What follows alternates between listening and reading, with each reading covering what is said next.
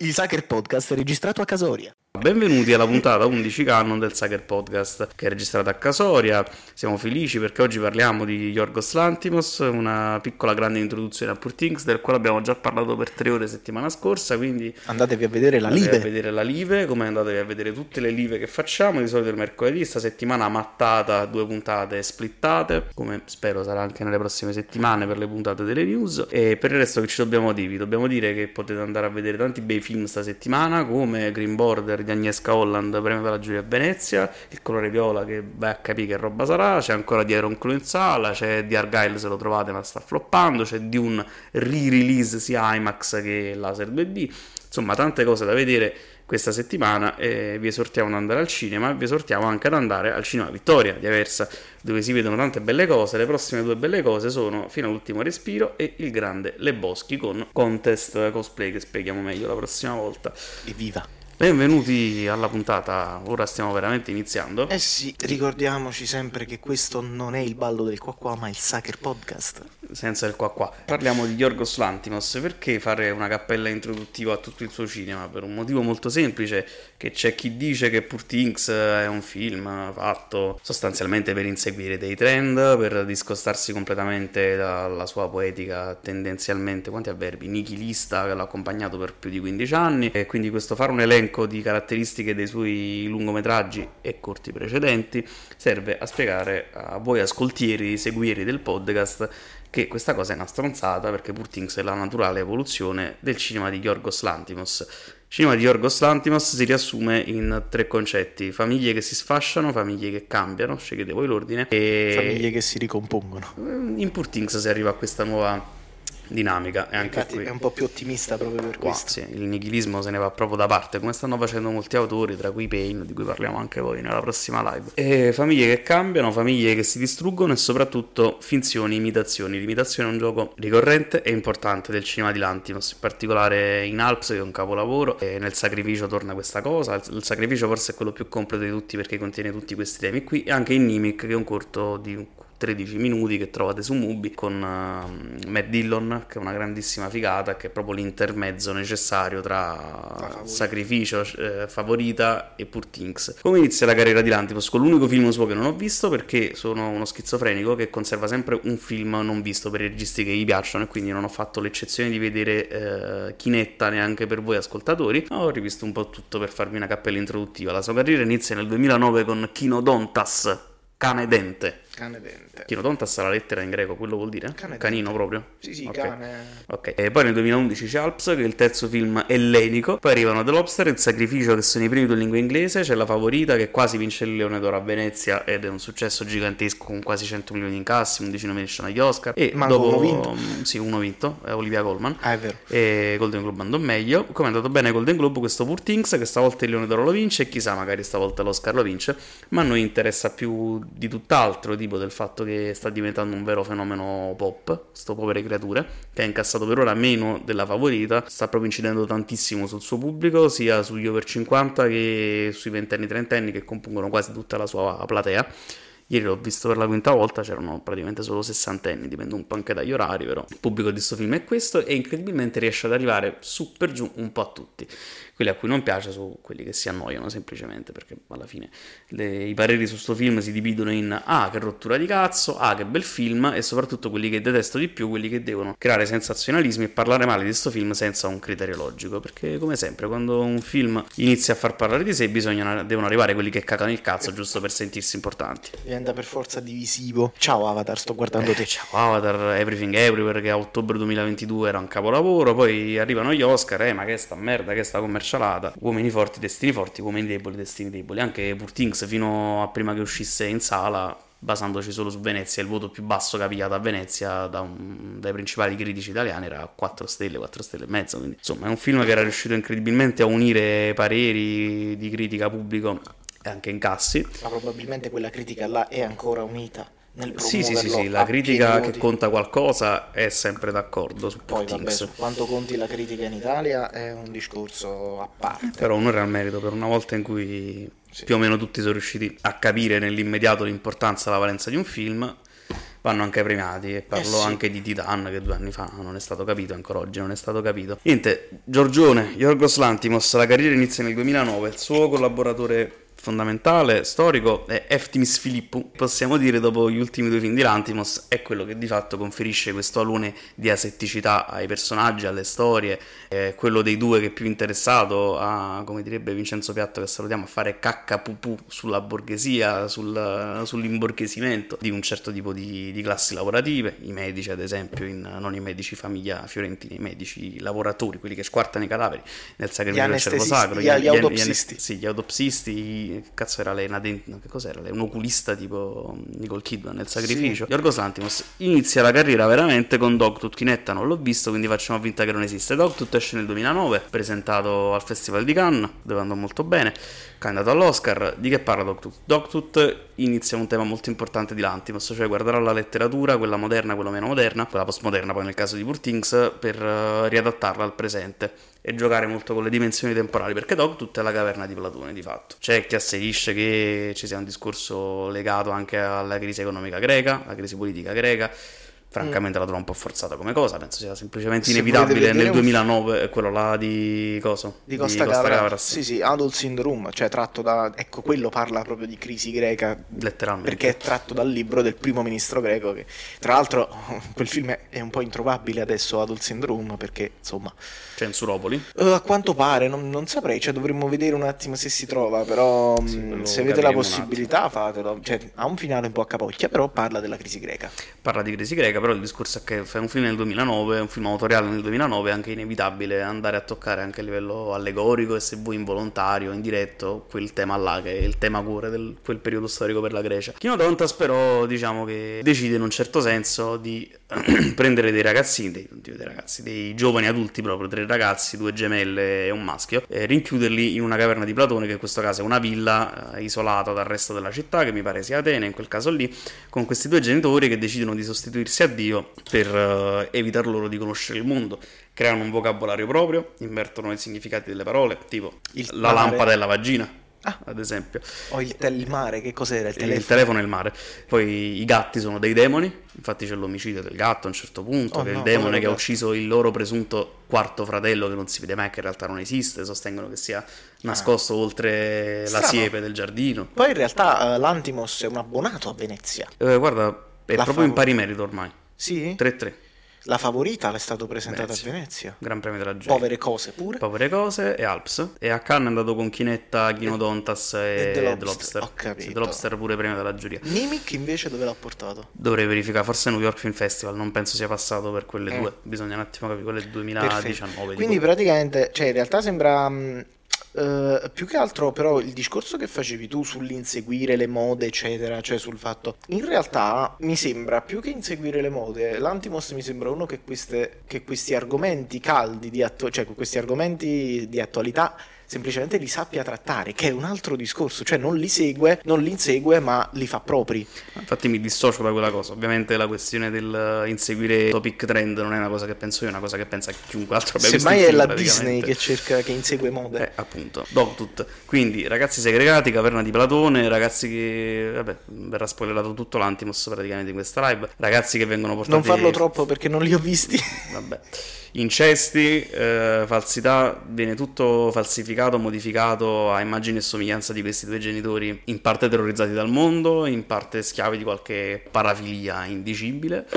Che è un porta- po' la croce e la delizia di una certa borghesia, Sì, sì, sì. cioè di persone che non sono mai uscite dal Vomero, per esempio. No, no, ma il punto del film di Lantimos è un po' quello, cioè preservare non tanto dal mondo in quanto tale i propri figli, ma preservarli magari da una diversità sociale in un certo senso e anche preservarli, se vogliamo vedere sta cazzo di chiavi di lettura sulla crisi greca, salvarli da un paese che va allo scatafascio, forse può essere anche Sì. quella la Ma lettura. sempre se è una lettura un po' forzosa, dici tu. Sì, è molto forzosa per me. Quello che conta di Kino Dontas è che ci sono i temi portanti di Lantimos, lui si rifà a... che cazzo è successo? In un film sponsorizzato dalla Durex, perché i genitori sono due preservativi. Comunque, Eh... questa la. Sì. In Kinodontas c'è già tutto quello che conta del cinema di Lantimos, cioè il rifarsi alla cultura ellenica classica, il mito della caverna, eh, c'è la segregazione, quindi c'è un tipo di famiglia sicuramente non tradizionale da un certo punto di vista, anche perché ci sono i figli che si accoppiano tra di loro, a un certo punto i fratelli che non esistono, quindi le finzioni, i gatti che sono eh, assassini, quindi le finzioni, eh, le parole che hanno significati diversi, ancora le finzioni, ci sono tutti questi temi fondamentali del cinema di Lantimos. Dopo Dogtooth... Della Grecia in realtà, proprio della, della cultura greca, della sì, cultura sì. classica, perché comunque il mito di Platone, Platone di dov'era? Di dov'era Platone? Eh, era greco. Ah, in quel senso? Sì. Eh, l'ho detto subito. Eh no, a parte Pensavo que... di potessi di qualcosa di più no, mirato. Più che altro c'era anche il fatto di... Um, hai detto un'altra cosa. Cioè, sul, anche, può essere anche una specie di, di nuova aristocrazia, perché comunque sanno gli aristocratici spesso erano incestuosi tra loro. Sì, se ci pensi, sì, i nobili, quelli che si sposavano tra cugini, quindi... Sì, per preservare le linee di sangue, praticamente. Sì, esatto. che poi in realtà la distruggevano, però questo è un altro discorso, perché come tutti sanno l'incesto non porta proprio tante belle cose. E però, diciamo, anche qui, cioè, far scopare, diciamo, dei ragazzi senza chiarire in loro una sorta di dimensione etica e morale sul fatto che non ti scopi tuo fratello o tua sorella, e, diciamo rientra anche in un pezzo di cinema di Lantimos in cui si cerca di equiparare uomini ad animali o quantomeno di riportare gli uomini a una dimensione animalesca, lo dice anche Godwin Baxter all'inizio di Povere Creature, ma soprattutto eh, perché... se parlando insomma dell'anatomia degli animali, dice per trovare le differenze tra gli uomini e gli animali, eh, se ce ne sono, mm. quindi è proprio chiave del cinema di Lantimos, questa cosa in The Lobster ovviamente diventa proprio centralissima. Poi arriva Alps, che è un capolavoro incredibile, dove più più che delle famiglie che si sfasciano, qua sono in senso letterale, non metaforico, sociologico. Le falsità sono il fulcro di Alps. Chi sono gli Alps? L'Alps è un gruppo di attori che, in, che insomma, assoldati da delle famiglie che hanno attraversato un lutto, fingono di essere i loro parenti morti, i loro cari morti. Quindi è la protagonista che, ad esempio, si finge la figlia tennista promettente di una coppia di genitori che l'ha persa in un incidente uh, o c'è un rapporto che lei ha con questo signore di mezza età che non capisce mai per tutto il film se è il vero padre o se è un padre per il quale finge di essere la figlia morta. Intelligenza artificiale, cioè praticamente hai di Spielberg senza gli androidi, senza no, la fantascienza. Hai di Spielberg ma è anche R, cioè questa mm. sostituzione mm. del voto tramite un acquisto. Cioè... È un po' anche il nonno in affitto di, il nonno in affido di Aldo Giovanni e Giacomo. Come la va la famiglia? Sto facendo facepalm per chi non ci sta guardando. però, eh, però sì, diciamo è tra R, Aldo Giovanni e Giacomo questa cosa. Non ce l'ha la famiglia! Diciamo, questo gioco di... cioè questa riflessione sull'intelligenza artificiale torna sempre nel cinema di Lantimos, più che altro questo riflettere con un largo anticipo su quello che poi sarà ad esempio OnlyFans o la pornografia le, del presente. Cioè... Le relazioni parasociali. Sì, il, più che altro il lucro delle, delle, società, delle multinazionali sulla solitudine degli uomini. Sì. Degli che... uomini di sesso maschile in particolare. Sì, sì, è proprio là, di, di, che, è uno, che è uno diciamo, degli argomenti particolarmente caldi di questo, di questo, di questo tempo. Però esatto. film ha 13 anni e quindi è interessante sottolineare questo largo anticipo con cui lui intercetta questa cosa qui. E Alps perché è importante, ma principalmente perché è un'esperienza allucinante. Alps. Alps fa quello che dovrebbe saper fare qualsiasi film di natura psicologica, come ad esempio Hitchcock per esempio, come non citare. Perché Alps ti mette sempre nella condizione per 93-94 minuti di durata di non comprendere mai appieno cosa tu stia guardando. Se tu ti trovi dinanzi a una una recita o una squallida eh, messa in scena della realtà per quello che è. E Alps perché? Perché appunto ognuno di questi attori prende il nome di una montagna, diciamo. E Tra così via. Con i, come si chiama? Con il tema del ritorno dal mondo dei morti da questo punto di vista è sempre una cosa che appartiene alla, fi- alla, filosofia greca Euripide, Alcesti, il ritorno dal mondo dei morti di un personaggio che in questo caso non parla perché Alcesti non parla però rimane ambiguo sul fatto se sia vivo o se sia morto la stessa ambiguità è quella che mi, diciamo, è quella no, che no, mi stai no. descrivendo. È esattamente quello. Ed cioè... era anche la stessa ambiguità di, del ritorno dai, dai, morti di Titan di, di Ducournau, sì. sì, Giulia Ducournau, di cui sì. abbiamo parlato in una puntata che vi consigliamo di andarvi a recuperare. Puntata. Spammino fatto. E, e quindi questo è un altro eh, aggancio, diciamo, il terzo film che si aggancia a piene mani proprio alla cultura greca e quindi al concepire il regno dei morti, l'Ade, come qualcosa di tangibile, di non astratto in sostanza. Su Alps non avrei troppo da dire perché vorrei che lo guardasse e basta, perché per me è uno dei capolavori fondamentali dello scorso decennio. Dove non si, si trova? da nessuna parte. Se volete la copia fisica ci sono DVD e Blu-ray, DVD inglese, Blu-ray francese, costa un bel po' il Blu-ray, però è l'unico modo per averlo in copia. Altrimenti no... ci si mette una benda sull'occhio? È ARG proprio, no? non, c'è, non, c'è, altra strada purtroppo. Eh, Quindi, eh, adesso c'è The Lobster, il primo grande Come, successo esatto. mainstream Il primo film in inglese. Primo film in lingua inglese con Corin Farrell che torna nel film dopo, con Olivia Colman e Rachel Weisz che tornano nella favorita, tutte e due candidate all'Oscar. C'è anche John C. Reilly che fa una parte piccolissima nel, in The Lobster. The Lobster è la prima distopia di Yorgo Lantimos, Yorgos, in cui praticamente in una società sulla carta utopistica per una certa schiera di pensiero, in cui la famiglia tradizionale, per andare un po' sulla speculazione, è a rischio di estinzione sostanzialmente, come sono alcuni degli animali citati a rischio di estinzione. La famiglia è a rischio estinzione perché i divorzi, le separazioni, gli amori che muoiono banalmente sono all'ordine del giorno. In questa società utopistica ma disturbante, Distopica, perturbante sì. più che altro, eh, gli uomini e le donne che non eh, ritroveranno una nuova relazione per 45 giorni verranno tramutati in un animale a loro scelta. Ho pigliato un po' di appuntini perché mi sono rivisto il primo atto stamani. Ci ho trovato un po' di cose interessanti proprio a livello di dialogo. Ad esempio, eh, le vie di mezzo sono vietate in The Lobster. Prim- nella prima scena c'è Colin Farrell che deve dichiarare l'orientamento sessuale e dice: "Eh, "Io al liceo ho avuto un rapporto omosessuale, posso scegliere di dichiararmi bisex in questa struttura, nell'albergo in cui devono venire accoppiati gli scapoli e le scapole. Viene detto: No, purtroppo è dall'estate che abbiamo rimosso il pacchetto. Viene detto proprio così per via dei problemi tecnici, e quindi quella via di mezzo la bisessualità non è concepita. Ma anche a un certo punto gli chiedono la misura delle scarpe. Lui dice 44,5, lui no, o 44 o 45. È un mondo fatto di estremismi, e anche lì, È insomma. polarizzato. Sì, Di diciamo- opinioni polarizzate. Cioè... Bella critica velata anche all'insurrezione delle destre e degli estremismi nella politica europea contemporanea. O con me o contro di me, insomma. Sì, io ce la vedo molto E questa cosa. Diciamo che si fa una piccola parodia del molti nemici, molto onore. Però se queste forme di estremismi sono, cioè se solo questi estremismi sono concessi, da un altro lato altre forme di contrasti non sono ammessi. Ad esempio viene detto, eh, se scegli di essere un aragosta, come il protagonista, ciao Alessandro Aragosta, salutiamo sempre, Ciao, Martin The Eden. Obster. Sì, sì. The Obster. Pinguini e ippopotami non possono stare insieme. Se sei una aragosta, devi accoppiarti con un'altra aragosta. Un pinguino e un ippopotamo poche non può stare insieme. Si dice che ci sono pochi di questi animali peculiari perché tutti scelgono di diventare dei cani, come il fratello del protagonista, che è il cane che si porta appresso e fa una brutta finaccia. E anche lì c'è un discorso molto chiaro sull'estinzione. Cioè, tutti scelgono di essere cani e gatti, animali. Dei quali siamo pieni di compagnia, nessuno vuole essere ad esempio un pinguino, un ippopotamo, una aragosta e questi animali vanno verso l'estinzione, come la famiglia tradizionale va verso l'estinzione. Questo è il primo atto di The Lobster in cui il protagonista, che è estremamente apatico, È ehm, tutto il film a questo tono qua, se Sì, ma, ma tutti i film di Lantimos prima della favorita sono così Straniamento puro. Straniamento Sì, puro. in Alps nessuno si mangia un'emozione diversa dalla faccia neutrale, praticamente tutti, hanno tutti lo sguardo da mucca davanti a un treno che passa in banchina praticamente.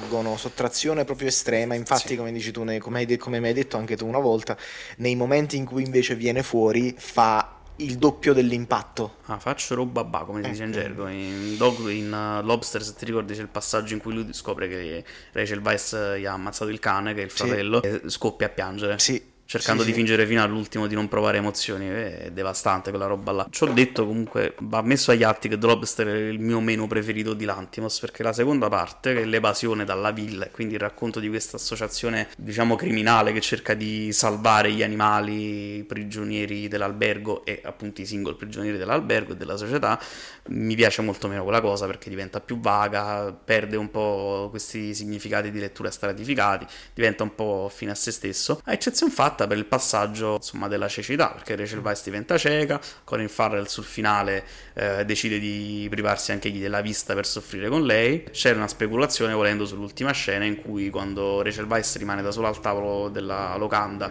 della locanda, del diner e Colin Farrell in bagno, mentre da sola, in effetti sembra che con lo sguardo Guardo guardi dei qualcosa. punti ben precisi, ecco, con una consapevolezza visiva. E quindi a cosa può portare la tossicità di un rapporto, a cosa può portare un mondo in cui la gente non sa stare insieme perché è questo che racconta The Lobster, al fingere di essere ciechi per portare l'altro a- ad accomunarsi al tuo dolore e diventare cieco a sua volta. A portare insieme un male comune che però in realtà Finché è, morte è- non ci separi letteralmente, è nella gioia e nel ricercato. dolore, cioè c'è anche un discorso di natura cristiana se vuoi. Nella gioia e nel, no, però il fatto è nella gioia e nel dolore che di per sé non è una frase eh, cioè, non è una frase che ha delle connotazioni negative solo che se il dolore te lo vai a cercare in quel caso diventa cioè è perché in realtà se ci pensi è un po' eh, a volte l'impressione che si dà su- sul dover affrontare no? sul fatto che la vita è sofferenza dici ok è vero però appunto perché me la devo com- perché devo soffrire il doppio cioè perché me la devo andare a cercare questa sofferenza L'Antimos che è un nichilista e che sì, sì, Lantimos che è un nichilista di quelli proprio per il nichilismo passivo, i suoi personaggi sono nichilisti passivi, cioè Sì. il mondo sta andando a rotolo, io sto sul divano e non faccio un cazzo, no? Nella, proprio nella visione nietzscheana più classica. Assecondando Eh, però, insomma, anche lo scatafascio. Eh sì, perché il cinema fa questo alla fine, crea un minimo di narrativa attorno alla vacuità e alla noia, come ci insegna anche Sorrentino con la grande bellezza. Eh è sì. il film sulla vacuità per eccellenza. Lantimos a te risponderebbe dicendo che rifà la domanda così la facciamo proprio d'impatto. Ah, dico, eh, il nichilismo passivo non, ri- cioè, non rischia di essere complice dello, sfa- dello scatafascio. Sì, Lantimos ti direbbe sì. Vabbè, poi ci sarebbe un discorso sulle metamorfosi legate alla solitudine. Anche qui c'è un film dove vengono creati obbligatoriamente dei siti di incontro reali, cioè questi alberghi per gli scapoli che sono obbligati a stare insieme. E sì, tipo il mese di prova di Tinder Premium praticamente. C'hai 45 giorni in The Lobster per sposarti, se no te lo pigli in culo. Però il fatto che viene detto, cioè eh, il perché vengono tramutati in animali, perché verrete tramutati in animali, perché sarà più semplice accoppiarvi, perché manca la barriera comunicativa, Manca ad esempio. il ragionamento. Mancano le sovrastrutture sociali, no? che è una cosa che torna poi in povere creature. Chi sono le povere creature? Noi che siamo schiavi delle sovrastrutture sociali, del fantomatico buon costume, che viene citato più volte nel film. Bella Baxter è l'unica che non conosce questa, che, che non accetta questa dinamica perché è nata priva eh, Sì. di queste regole di fatto. Senza filtri. Senza filtri, completamente senza filtri. E quindi gli, gli animali non sono influenzati dalle sovrastrutture, quindi non conoscono di fatto il senso di solitudine che attanaglia gli umani del cinema di Giorgione Lantimos. Questo era The Lobster, mo c'è il sacrificio, che è il mio secondo preferito. Eh, è stato Oddio, ormai è sbalzato. terzo perché c'è Poor Things in realtà che è il mio preferito. È stato sbalzato.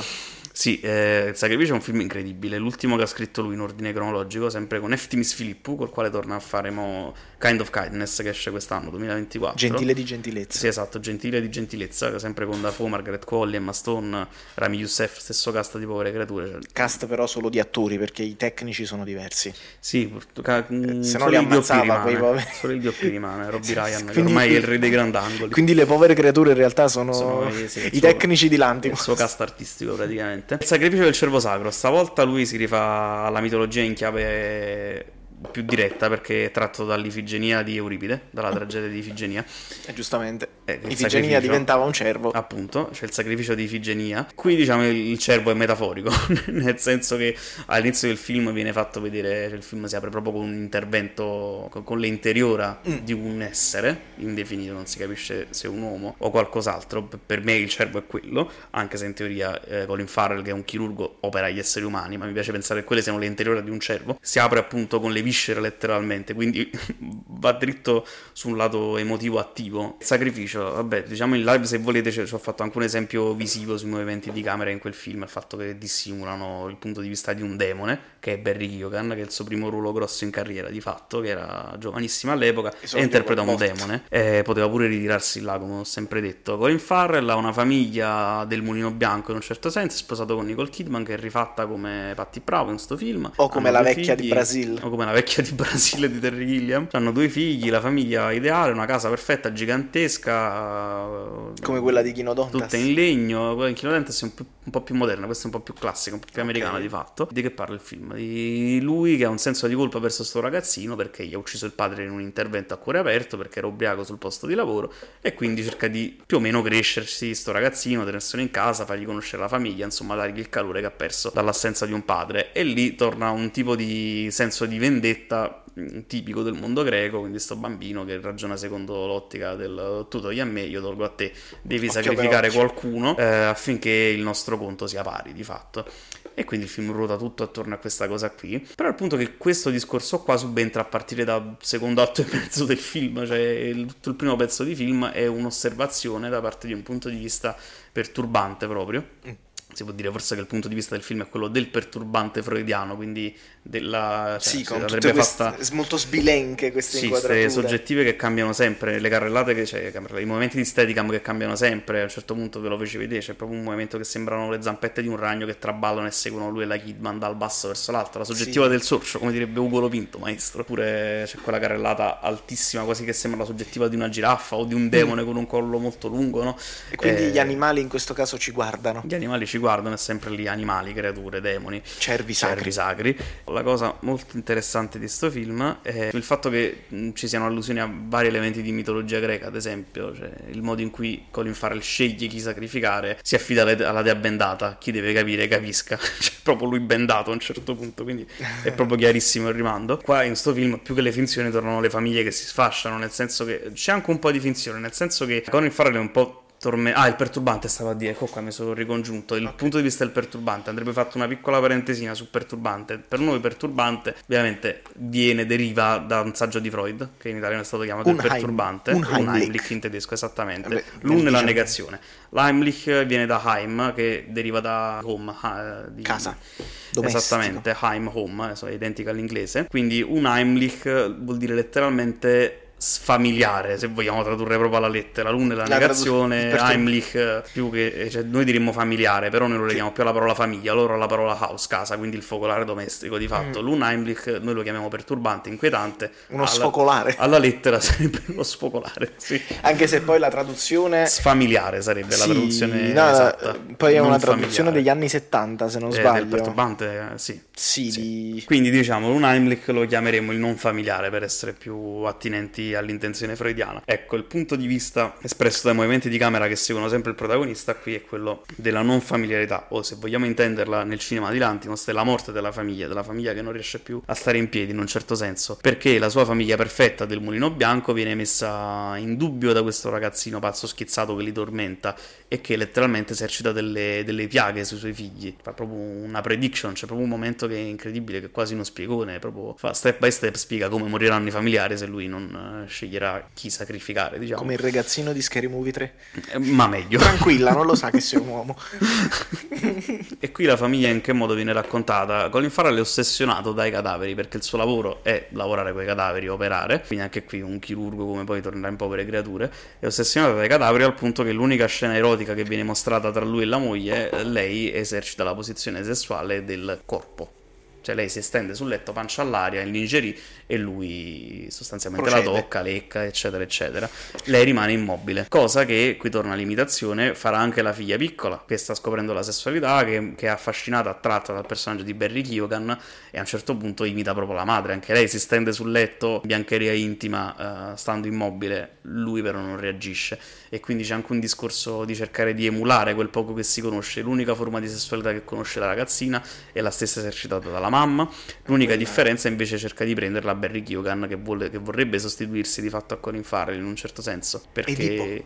Altra Grecia. Eh, sì, c'è della storia in questo Edipo in un certo senso, però Kyogan fa una cosa sensazionale per quanto è giovane, perché anche lì come in Alps non riesci mai a distinguere i confini tra realtà e finzione, qua è ancora più forte perché non sai mai se interpretare il personaggio di Kyogan come un essere umano afflitto da disturbi psicotici o se interpretare la sua presenza come quella di fatto di un demone, quindi questo suo modo di interpretare la recitazione così straniante più che mai sia associabile in realtà proprio a degli elementi di soprannaturalità. Come si direbbe da queste parti, oriavola per casa. Oriavolo per casa, letteralmente.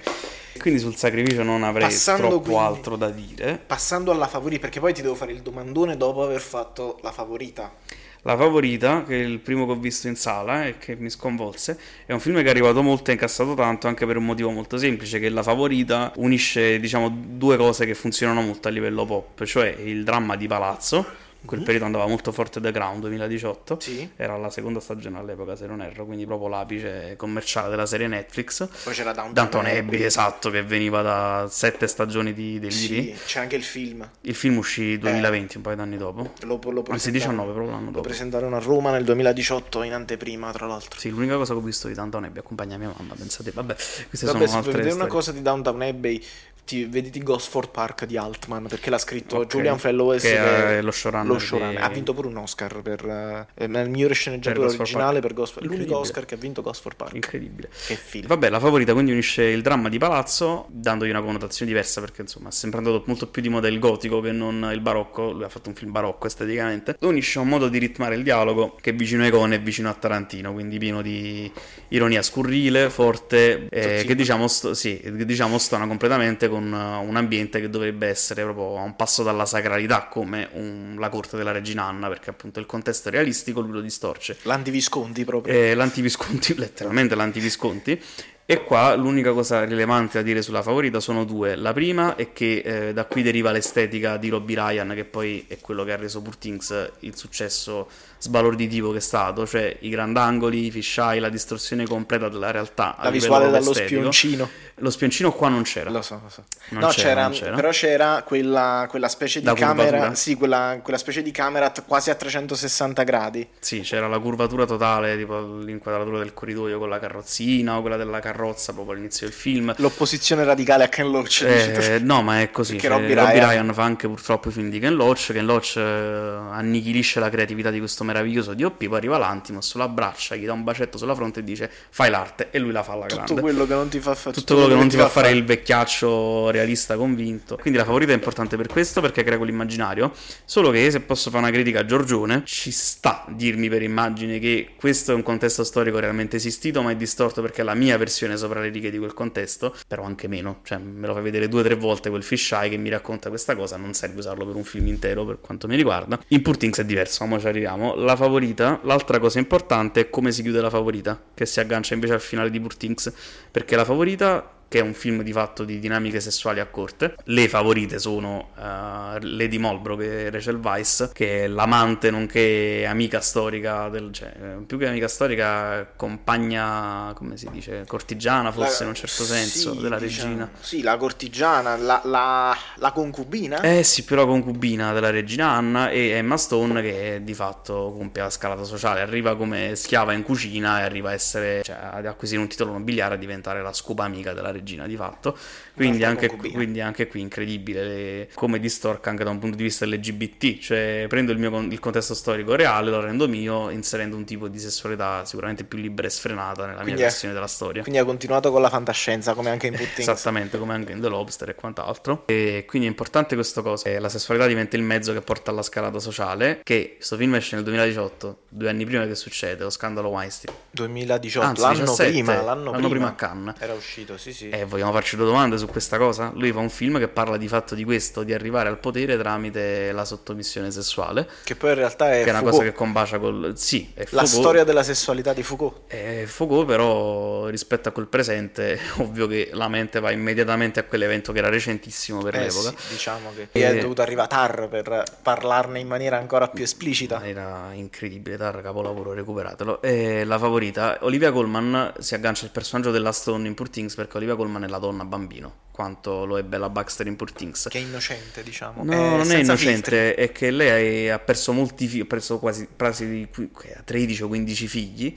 quindi è completamente scombussolata per essere buoni mentalmente, ha un comportamento da bambina, cioè ha bisogno di attenzioni da parte delle sue amanti che sono quelle che in realtà governano il paese, Mm. cioè lei prende decisioni soltanto perché ne ha il dovere ma non è in grado di governare un popolo, Sono- anzi è buona nei confronti del popolo almeno a parole, non capisce perché dopp- raddoppiare le tasse verso il popolo per finanziare la guerra, non capisce perché andare in guerra di fatto, ma viene mossa appunto dal primo ministro, da Lady Molbro, da tutti Da tutte le eminenze che- dalle grigie. eminenze grigie che le stanno attorno e che hanno una smania di potere fino a se stesso. Mm. E anche lì c'è un discorso interessante. Emma Stone, come diventa la sua cortigiana preferita, inizia anche lei a dare suggerimenti sulla guerra, cioè il potere è il, il vero fascino ammaliante. Che poi in malattia. realtà è come se fosse tornato l'Antimos su questo suo nichilismo passivo, perché sì, eh, i personaggi passivi sono quelli che poi restano vittime di- delle manovre di chi vuole, cioè di- diciamo di chi ha delle ambizioni offensive. Comunque è, è- è come se fosse meno nichilista rispetto al passato. Sì, molto meno nichilista rispetto al passato. E qui in questo film dei temi che torna la famiglia che cambia. Perché la regina Anna è una regina che non ha un consorte, non ha un principe con cui è sposata, ma ha delle cortigiane con cui si diverte. Quindi vive una sessualità libera e senza vincoli Magari è sposata, però insomma si sa che poi a corte non è che poi ci fosse molta fedeltà coniugale. No, ma non è proprio sposata, anche se fai vederti i fatti storici. Magari tipo, anche il marito vive in un'altra ala del castello con il suo androceo. Quindi la favorita, però, come si conclude? Eh, questa è una donna bambina, la regina, però rilegittima il suo potere nell'ultima scena del film in cui praticamente Scopre la in- sessualità. sta in piedi, fa inginocchiare Emma Stone che si sente sto cazzo a quel punto del film perché ha sconfitto Lady Mulberry in questa guerra tra fallite che ci interessa. Sto... guerra tra favorite. Tra, favorite, guerra tra favorite. Se sente Stone cazzo. Se, se sente Stone cazzo e, e, la regina la rimette a posto in che modo la fa inginocchiare, la obbliga a massaggiarle le gambe, la tiene per i capelli avvicinandola alla zona del pube. Dissimula quindi un pompino, una fellazio molto violenta e quindi anche lì sostituisce appunto un terribile la gesto dinamica... legato alla sessualità uomo-donna, all'abuso sessuale soprattutto, lo associa a due personaggi femminili. Questa e di dinamica... fatto dà un fallo a Olivia Colman perché il il potere fallocratico di fatto, anche se sei una regina donna. È un discorso fin troppo intelligente questo, al quale non, non ci è arrivato nessun altro prima di Todd Field poi. Ora, prima ancora, aspetta, due parole Ci su sarebbe Nimic. prima. Due parole su Nimic. No, perché ah. Nimic è uno dei corti più belli che ho visto negli ultimi anni. Eh. Eh, Nimic, Matt Dillon. Nimic rientra sia nella famiglia che si sfascia, che cambia, che nelle finzioni, perché Nimic in sostanza parla di una cosa molto semplice, cioè un uomo che torna a casa trova praticamente una donna, cioè trova la moglie accompagnata da un'altra donna Okay. E questa moglie non ha certezza di chi sia il vero o la vera consorte, se sia lei o se sia lui. Quindi anche qui, in una famiglia in cui ci sono anche dei bambini, dei figli, ci sono dei dubbi su chi debba stare al fianco dell'altra donna un'altra donna, una seconda donna, quindi una seconda madre, o un uomo. Chi deve stare nella famiglia che vogliamo, nella famiglia tradizionale, l'uomo o la donna? L'Antipus sceglie la donna poi al finale del corto. Chi è il genitore 2? Chi è il genitore 2? Sarà l'uomo o sarà la donna? Vogliamo la famiglia nor- normizzata fino alla morte o vogliamo una famiglia che cambia? Il dubbio un po' ve lo lascio, dice Giorgione Lantimos, ma il dubbio poi lo scatafascia in Poor Things, dove il messaggio è chiarissimo. Il futuro è rosa, il futuro è donna. Che se non mi sbaglio l'ha diretto Marco Ferreri. Bravissimo. Quindi in realtà alla luce di tutto quello che abbiamo, ci siamo, tutta la chiacchierata che ci siamo fatti su l'Antimos, al, cioè alla luce di tutte queste analisi poi portano a Poor Things, mm. quali possono essere secondo te? Cioè quali, cosa c'è alla base proprio della filmografia di Lantimos che torna anche in Poor Things? La famiglia, solo che stavolta ha avuto più libertà secondo me di fare un discorso esplicito. Mm. Cioè, eh, tutto questo discorso che si sta facendo sul fatto che l'Antimos si sia convertito a una forma più didascalica, più esplicita, è, è, legato più a un misunderstanding per quanto mi riguarda, nel senso che ha fatto un film con un budget più consistente, 30 milioni, ha fatto un film con molte più ambizioni a livello di mercato e ha semplicemente fatto un film in cui ha detto le cose in maniera più chiara, senza ricorrere necessariamente a delle allegorie. Ed è un racconto di formazione, i racconti di formazione hanno proprio una necessità di essere espliciti. Perché essere, esatto, è chiaro, non è didascalico. Eh, eh, come fai Holden senza essere un minimo esplicito? Cioè, è un personaggio che scopre il mondo per la prima volta, o Martin Eden, quando il mondo è visto attraverso gli occhi di un infante, di quello che sembra essere un infante, devi essere chiaro, più, più, che esplicito. Poi magari si può discutere soggettivamente sul fatto che possa non piacere il fatto che si giochi molto sul nome God, però vi direi guardatelo prima in lingua prima di sentenziare perché secondo me c'è un pessimo lavoro di adattamento e doppiaggio su Povere Creature in italiano, non, si perdono un po' vari giochi di parole e frasi, concetti che nella versione italiana sono resi in maniera troppo esplicita, nella versione inglese sono un pochettino più velate, mm. hanno un po' più il fascino linguistico che deve avere un racconto di formazione secondo me il cinema di Lantimos qua ha raggiunto un punto molto importante, combacia perfettamente con tutto quello che ci siamo detti finora, perché innanzitutto c'è un discorso, c'è un leggere in chiave molto più sopra le righe e ironico, tante cose che tornano in maniera nichilista nei film precedenti, tipo in The Lobster, eh, l'app di incontri, OnlyFans, qualsiasi lettura vuoi vederci sul tema dello sfruttamento della solitudine. Qua viene messo un po' in gioco perché Emma Stone è un'intelligenza artificiale in un certo senso, è una creazione di una mente geniale che viene abusata, come ad esempio in Ex Machina di sì. Garland, la creatura, la creazione, è sfruttata. Sì, è, rea- è proprio è un, è un, passaggio obbligato che fa il suo personaggio, cioè praticamente passa dall'essere uh, un giocattolo sessuale... A usare gli altri come giocattoli immediatamente. Esatto, passa dal giocare, dall'essere giocata al giocare. Cioè, Ra- Raffalo, Duncan Wedderborn crede immediatamente di poterla utilizzare come giocattolo sessuale, come sex toy, però dopo che lei, cioè dopo che lui si addormenta in camera da letto, lei si fa il giro per Lisbona e torna in camera, se ti ricordi lei si abbassa, si abbassa la, la mutanda, rimane praticamente nuda Ignuda. e dice adesso facciamo furiosi sobbalzi. Cioè, dopo già il primo rapporto sessuale che hanno, lei è già padrona del rapporto, è già padrona di lui sì. in un certo senso. Quindi anche lì l'intelligenza artificiale che supera la stupidità organica, per citare la meravigliosa Alice Rohrwacher. Esattamente. Anche perché, ecco, i personaggi in questo caso sono comunque uh, diversi, cioè sono comunque hanno la loro unicità, se ci pensi, cioè perché se la protagonista fosse stata invece Margaret Qualley. Cioè, il, diciamo il discorso, il film non ci sarebbe stato ovviamente, però quello che emerge chiaramente dalla narrazione è la natura particolare del personaggio di Bella Baxter, cioè la, la sua unicità dell'essere poi intelligente, perché poi gli altri eh, non lo sono, cioè altre, altre, creature simili a lei non lo sono, quindi lei è come se fosse quella, quella persona su 100, quella persona su 1000 che diventa poi, cioè che, che ha la possibilità di crescere anche mentalmente, insomma. Guarda, eh, noi in live abbiamo citato The Elephant Man di Lynch, mm. ma in realtà ci starebbe bene anche un film di Herzog, a pensarci, che è proprio fratello del film di Lynch, perché si ispira allo, quasi allo stesso fatto di cronaca, che è L'enigma di Gaspar Heuser, mm. che in lingua originale si chiama in realtà come il nuovo libro di Herzog, uh, Jeden für sich un Gott gegen alle, ognuno per sé Dio contro tutti, ecco qua, che è tratto dalla storia vera di Gaspar Heuser, che è un po' un Elephant Man, cioè un, un uomo che fu trovato a 30 anni non nascosto in una caverna di Platone, letteralmente in, una, in un fienile, si venne a sapere praticamente che lui era stato tenuto dalla nascita segregato là dentro e scopre il mondo praticamente a 30 anni. E nel film di Herzog tornano molto il modo di scoprire il mondo di Bella Baxter, cioè questo porre domande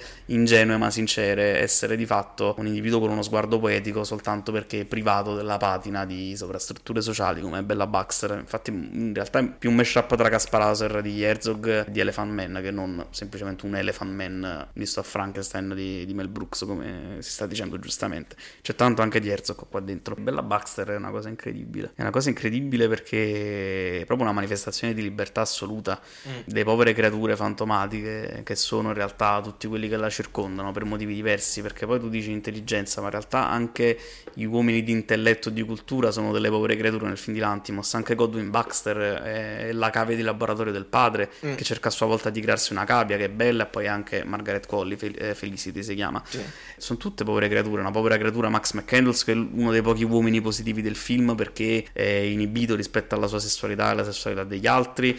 Mark Ruffalo è inutile anche dire il perché. Però comunque eh, McCandles è filtrato dall'essere uomo di scienza e dall'avere, cioè dall'aver trovato anche una figura paterna in Godwin. No, poi vabbè, cioè Purtings è pieno zeppo di agganci con il resto della filmografia di Lantimos.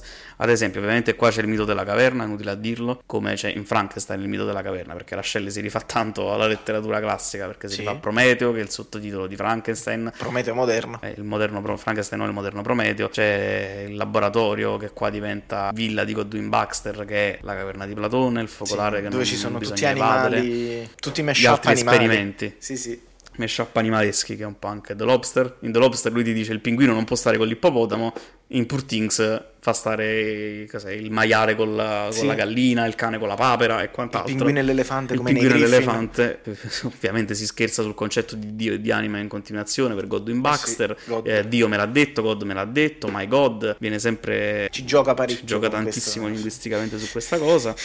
potrei, fa... potrei aiutarlo a scrivere io i, i film con i giochi di parole.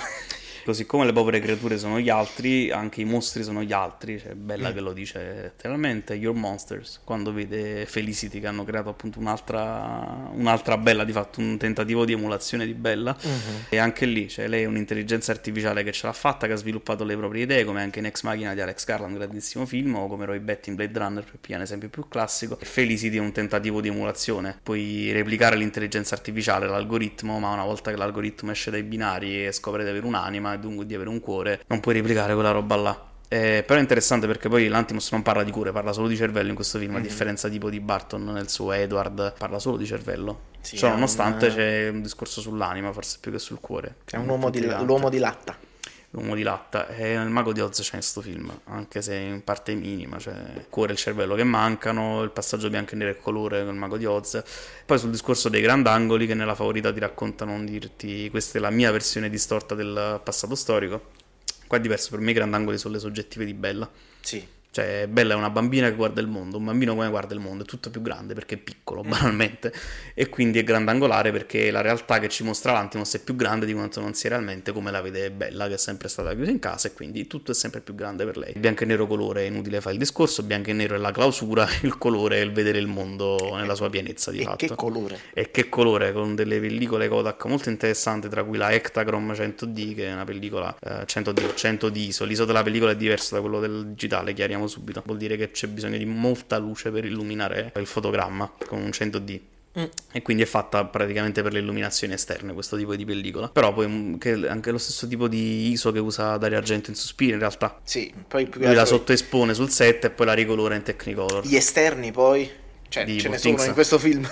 Sì, ce ne sono un pochettino. Mm. In studio, ma ce ne sono. Sì, sì, Lui usa i LED wall non sono, gli esterni. Non sono esterni veri, questo Sì, dicevo. sono fondali disegnati a mano, dei LED wall di eh, fatto. Ovviamente questo arriva, cioè dà Luce una naturale sensazione... poco poco, però tutte diegetiche, quasi tutte sì, diegetiche. Dà questa sensazione molto forte il guardare il film, cioè eh, perché poi eh, la, l'azione si svolge in diverse città, Lisbona, Parigi, Londra. Sì, c'è il tema del viaggio che è una cosa che si perde sempre nei Frankenstein cinematografici, ma non in questo, che è una cosa eh, che sì. se letti il romanzo è, è centrale nel Frankenstein della Shelley, cioè la creatura e il creatore si inseguono per il mondo, praticamente eh sì. in gran parte del racconto.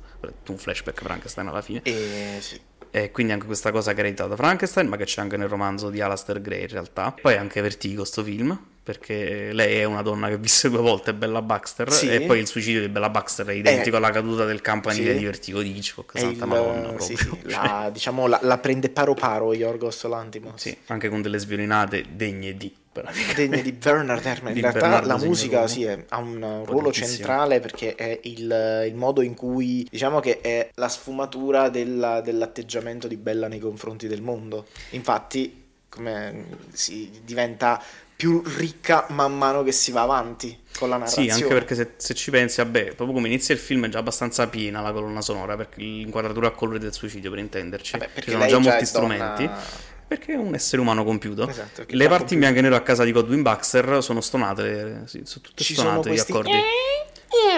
Pensaci, l'ARP è sempre stonata. Sì, sì. Non c'è una nota praticamente ingarrata nel primo pezzo di film in pratica. Un uso della stonatura. Eh, la stona... È lei quella stonata. Eh, e sì. lei è stonata rispetto alla realtà di fatto. E quindi questo anche significa essere intelligenti, a eh, sottintendere sì. cose. Bravo l'Antimos, è bravo il compositore che si chiama. Eh, Gers- Jersky. Eh, aiutami.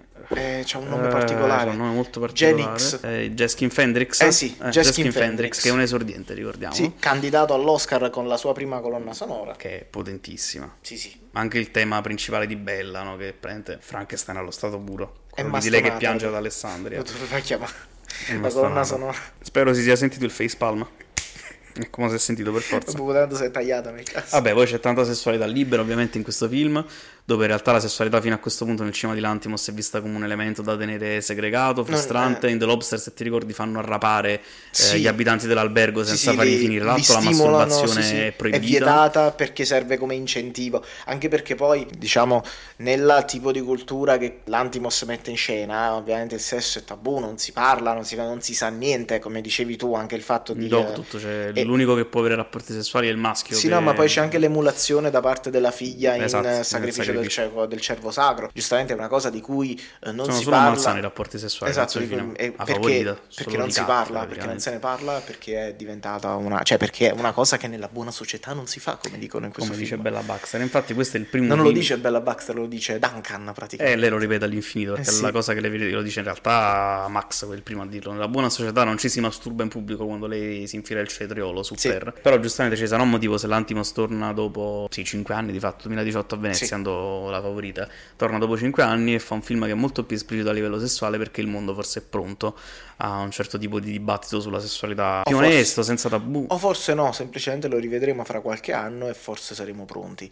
Più che altro per... Però ecco, alla domanda, come ho detto anche in live, alla domanda come si pensava nel 2023 eh, vedetevi Purting. È un esempio virtuoso. Fate vedere ai vostri amici, figli, nipoti tra decenni Poor Things per far capire loro come si viveva oggi. Qual era più che altro il sogno della nostra generazione di eh, fatto? Eh, perché l'ultima scena di Poor Things sì. è il controcampo di quella della favorita, dove c'è un atto di abuso sessuale, c'è una dinamica di potere piramidale che viene ribadita fortemente. Poor Things finisce senza, senza più la piramide perché c'è la morte di Dio, la morte di Godwin Baxter, quindi la morte del dogma. E, e quindi, però, è un Dio razionale, Godwin Baxter, che sì. non crede nell'anima. Muore lui, l'anima torna a essere concepita, quindi c'è rispetto tra queste donne meravigliose che si sono scelte che si sono scelte, una famiglia di scelta, una famiglia queer per dirla in termini di, di Michela Murgia, pace all'anima sua sempre. Quindi c'è proprio il controcampo perché c'è l'assenza di una gerarchia, c'è un comunismo ideale nel finale di Poor Things, cosa che la favorita disprezzerebbe come film, ecco. perché va proprio dall'altra parte. E... Penso sia stato detto tutto il dicibile. Più che altro sì, è una... Se volete... De... Cioè, come dire, se, se non ne aveste avuto abbastanza, oltre a rivedervi il film, eh, vi rivedetevi anche la live con eh, le clippine, sia, cioè, c'è sia la live integrale che le clippine ricaricate. Esatto. Insomma, aiutateci anche da questo punto di vista. Se vi, se vi interessa quello che diciamo, fatecelo sapere. Ci abbiamo la pagina Instagram eh, Esatto, dove ci ci possiamo scambiare su i Threads e su Instagram at Sucker Podcast, tutto attaccato, tutto piccolo. dove ci possiamo insomma scambiare opinioni sulle cose che vediamo, anche su quelle che- di cui non parliamo proprio eh, in puntata. Anche perché devo fare una piccola parentesi, non, non riesco a capire come attivare la possibilità di commentare su Spotify, quindi se c'è qualcuno che voleva commentare le puntate, non riesco a farlo, dovrei contattare il signor Spotify, credo, non, non so come cazzo si faccia, quindi mi dispiace, soprattutto anche perché penso la Chimera l'hanno sentito in più di 100, quindi su 100 qualcuno avrà voluto commentare, credo. Se volete commentare sulle puntate, finché non risolvo questo problema tecnico, potete Lasciate le contattare 5 sulla- stelle. le 5 stelle, che le stanno mettendo alcuni perché ci Grazie. ascoltano. Potete contattarci sul podcast, cioè sulla pagina del podcast, Sager Podcast su Instagram o anche privatamente noi per minacce di morte sempre gradite, at checchefuso tutto con le K, senza underscore nulla. Mm, sì, no, senza niente. Ok, a me a at underscore g.parrella, facile facile. Et fosse la chiocciola, eh. Eh, at, sì, vabbè, i giovani dicono così, eh, sono io che mi accodo a loro. E vabbè, E quindi le minacce, di morte, le minacce di morte le mandate lì tranquillamente. Abbiamo detto quello che, do- che dovevamo dire. Riguardate, guardate o riguardate tutto l'Antimos. Guardate e riguardate Povere Creature. Sentitevi la puntata. Guardate Kind of Kindness nel 2024. Noi andiamo a fare la pappa perché tra mezz'ora c'è la live. E niente, mi raccomando, siamo in live sempre il mercoledì più o meno. Ci sentiamo poi settimana prossima, venerdì, con un nuovo podcast che non so di che parla, però. Ciao amici. Ciao, Forza Napoli. Buona Forza. Gioelia, ha vinto Gioelia Sanremo. Eh, sì, Evviva, uh. Anche questa puntata di Saker Podcast finisce qui. Seguici per non perdere la prossima. Ti ringraziamo per averci ascoltato e per le 5 stelle che ci avrai sicuramente lasciato. Ti ricordiamo inoltre che Saker Podcast è disponibile su Spotify, Google Podcast, Apple Podcast. Siamo ovunque, veniamo fuori dalle fottute pareti, manca solo la filodiffusione ed è qui che entri in gioco tu che ci stai ascoltando. Aiutaci a crescere, aiuta ad espandere la nostra community. Lascia recensioni positive, lascia 5 stelle, condividici con i tuoi amici, condividici anche con il tuo animale domestico. Nessun riferimento alla signora Pina Fantozzi. Grazie e alla prossima.